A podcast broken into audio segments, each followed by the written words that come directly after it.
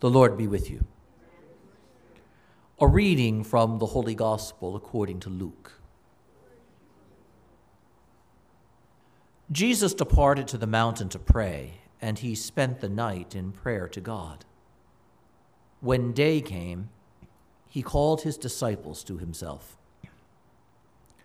From them he chose twelve, whom he also named apostles Simon, whom he named Peter, and his brother Andrew, James, John, Philip, Bartholomew, Matthew, Thomas, James the son of Alphaeus, Simon, who was called a zealot, and Judas the son of James, and Judas Iscariot, who became a traitor. And he came down with them and stood on a, lo- on a stretch of level ground. A great crowd of his disciples and a large number of the people from all Judea and Jerusalem and the coastal region of Tyre and Sidon came to hear him and to be healed of their diseases. And even those who were tormented by unclean spirits were cured. Everyone in the crowd sought to touch him, because power came forth from him and healed them all. The Gospel of the Lord.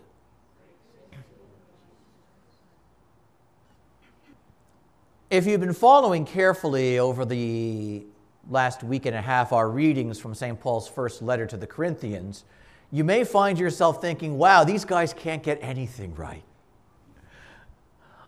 Um, the letter reads like a just long running correction of various tendencies in the community. The fact that they play favorites among the ministers, that they divide themselves up. And today, St. Paul speaking about how they are quick to take legal action against one another to resolve disputes that don't necessarily rise to that level. And as we hear all of these things, it's as if the apostle is holding up a mirror in front of us. Because it's not just the Corinthians who can't seem to do anything right, that's a struggle the church has had across the centuries. Where we recognize that one of the most difficult and yet vital elements of living the gospel is learning how to live with one another. And that's not easy. In fact, in the Eastern traditions of the church among the monks, uh, it's common for one of the residents of the monasteries, when he's asked questions about his vocation, to give the same answer to two questions. And the first is, What is the greatest consolation of your life as a religious? And the second is, What is the greatest difficulty in your life as a religious? And the typical answer to both questions is, my community. Those with whom I live and seek to live the, the gospel are my great strength, my great support, my great consolation. Oh, and they are my cross. they are my great obstacle. They are my great difficulty and my great challenge. So it shouldn't surprise us when we recognize these things to hear St. Paul unpacking all of the challenges facing this very gifted, very talented, very energetic church in Corinth that because of its giftedness, because of its energy, because of its desire to move forward, found itself at times moving into difficulties. Because everybody likes to go following his own inspiration and his own direction. And so here it is now, St. Paul saying, and note, note his words here I write this to shame you. Notice he doesn't say, I understand, it's okay, we'll get by this. He uses that very strong language to say, to remind them, you are better than this. And you are called to be better than this. One of the essences of Christian life is that Christian life is supposed to be a way of living that is better than what we see in the world around us, not just more of it. We forget that all the time. We forget that all the time. There's a tendency to settle for the bland, false face of goodness that the world around us presents, and to assume that that is who we are to be and how we are to live. And so here St. Paul says, and so what are you doing? You have disputes among one another. And you are quick then, rather than saying, as fellow believers, can we find a way forward? You drag each other before the judges of the world, before the courts of the world. We see then that contemporary North America is not the only overly litigious society. Um, this tendency to haul one another before the judge, before the magistrate, to seek someone to mediate between us in a way that will hopefully render me the positive judgment goes way back. And know what St. Paul is saying. You're content. You're content to let the non believing world make its peace among you. You are content to avail to the unbeliever and his authority over what it is to well order your treatment of one another. Do you not see the problem? Because now those who reject the gospel are teaching those who live the gospel how they should relate to one another, how they should treat one another. And what happens when we fall into this trap? Now, all of a sudden, we look at one another with suspicion because everybody's worried about getting cheated. And everybody's worried about protecting himself and getting what is his and defending his rights. St. Paul says, uh, There's no one among you who's capable of looking at some of these matters with clear eyes and a clear head and a clear conscience. The gospel has nothing to say about how we bear with one another. The example of Jesus Christ has nothing to teach us. Rather, in our sense of being offended or defrauded or treated unfairly, we go right away to the pagan world and leverage its power against one another. and then we wonder why we don't move forward. St. Paul is not saying replace secular government with the church, but he is saying be careful what you are using to organize how you live with one another. Be careful with this tendency to take action against one another. We need to be better than that, he says. He goes so far as to say, Put up with a bit of injustice if you have to. Not everything is a battle worth fighting. Not everything is a fundamental threat to your freedom or your prosperity. Because what happens when we fall into that trap is we become preemptively unjust against one another. So that no one cheats me I'll take care of that for myself a little earlier. And what happens is we begin to treat one another with the mercenary attitude of the world around us.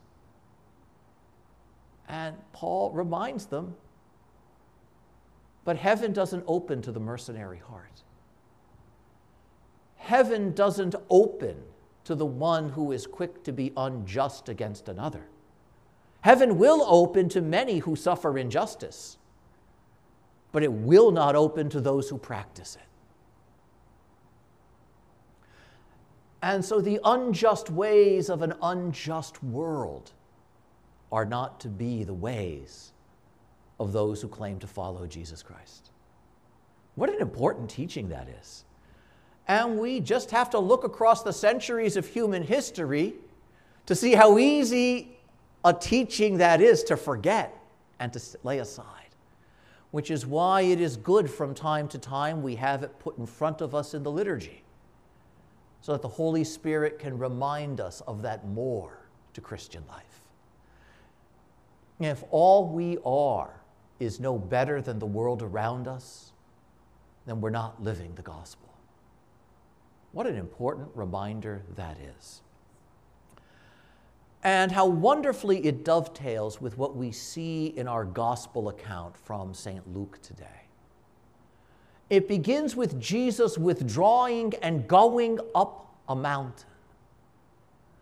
And as we hear those words, the Holy Spirit is also reminding the attentive heart of other mountains. In particular, the mountain that Moses climbed to pray and be near the Lord, and on that mountain he received the law. And so, note, Jesus is with his disciples, he withdraws a bit from them and he goes up the mountain as well, and he will be coming down the mountain with something. How interesting. Because the one who climbs the mountain will also be coming back down. And he will be coming back down for, with something for all of the people gathered at the base of the mountain. Moses came down with the stone tablets of the law. Jesus comes down with nothing in his hands, no stone tablets. He comes down, however, with 12 names. How interesting this is. And he looks out among his disciples and he calls 12 names. Out of all of his disciples, a great crowd, he calls 12 to step forward. And note how this happens. He doesn't ask for applications.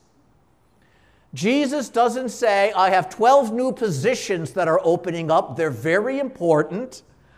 If you're interested, send me a resume, contact Heavenly HR, and we'll begin working on something.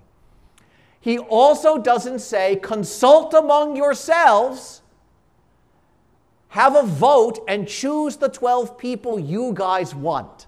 Notice he doesn't do that. The only consultation that happens is between his heart and the heart of his Father. So, what we see here, note, this is heaven saying something authoritative and normative. And the Lord comes down and he calls the 12 that he chooses, not the 12 that we choose, and not the 12 that chose themselves by applying for the job. How interesting. But note as well that these are not 12 strangers. He calls from among those who have been following him. And so note when Jesus, for example, calls the fishermen by the seashore, they're not apostles yet, but now they are. He called them first to follow him, and then out of his followers, he chose 12. How absolutely remarkable. And this authoritative choice, this choice made in and by the authority of Jesus himself, is done on the mountain. And coming off the mountain, he who is the one who gave Moses the law in the first place now gives the world these 12.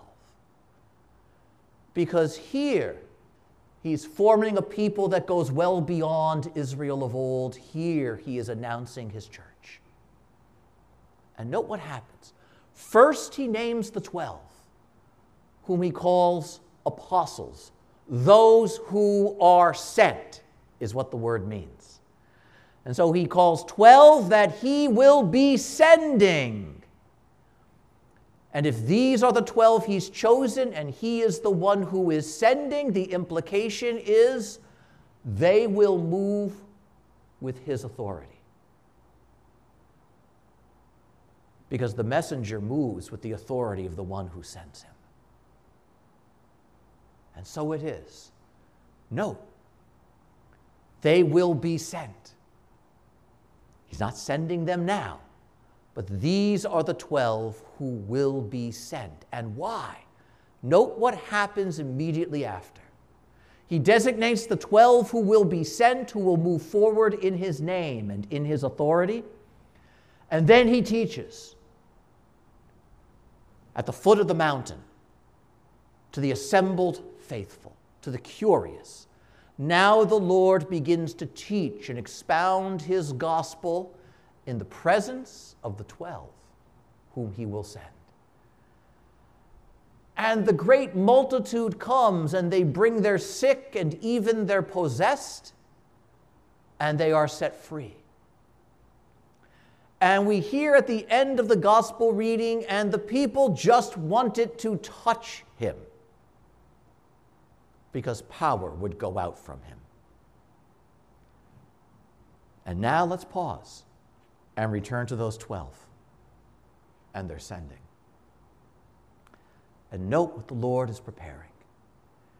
He is preparing for that moment where, after his victorious resurrection, having won salvation for the world, he will ascend into heaven, take up his throne at the right hand of the majesty of his Father, and his church will go out into the world with the movement of the twelve who are sent. But they will be sent not as mere messengers, because power will go out from them, and teaching will go forth from them. His teaching and His power. And the sick and the wounded of the world will be brought to them and be healed. Note how powerful this is, how wonderful this is. And the Lord, His power still goes out into the world through His church. How absolutely marvelous this commissioning of the 12 apostles is. Because we will experience its effect here in this place, where the church passes on the gospel to us and in just a moment, the saving power of Jesus Christ steps out of heaven to be with us right here. And we've come to the church, to his body on the earth. And here, gathering with one another, we come forward and we touch him. And the saving power of his victory goes out to us. How marvelous the sacraments are. Each one of the seven, a way that the power of his victory over sin and death continues to go out from him to the world, but through his church, founded on the twelve that he has chosen and that he sends. And when we recognize all of this, small wonder St. Paul says to the people in Corinth what are you doing? What are you doing? Look at what the Lord has given us. Look at what He has established. Look at who we are. And don't you set that aside. And don't you sell it short, but embrace it and live it. How absolutely wonderful. This moment the lawgiver comes down from the mountain with more than a law, with a church, with a people, with a body that he will send so that power still continues to go forth from him. How lucky, how blessed indeed we are. Amen.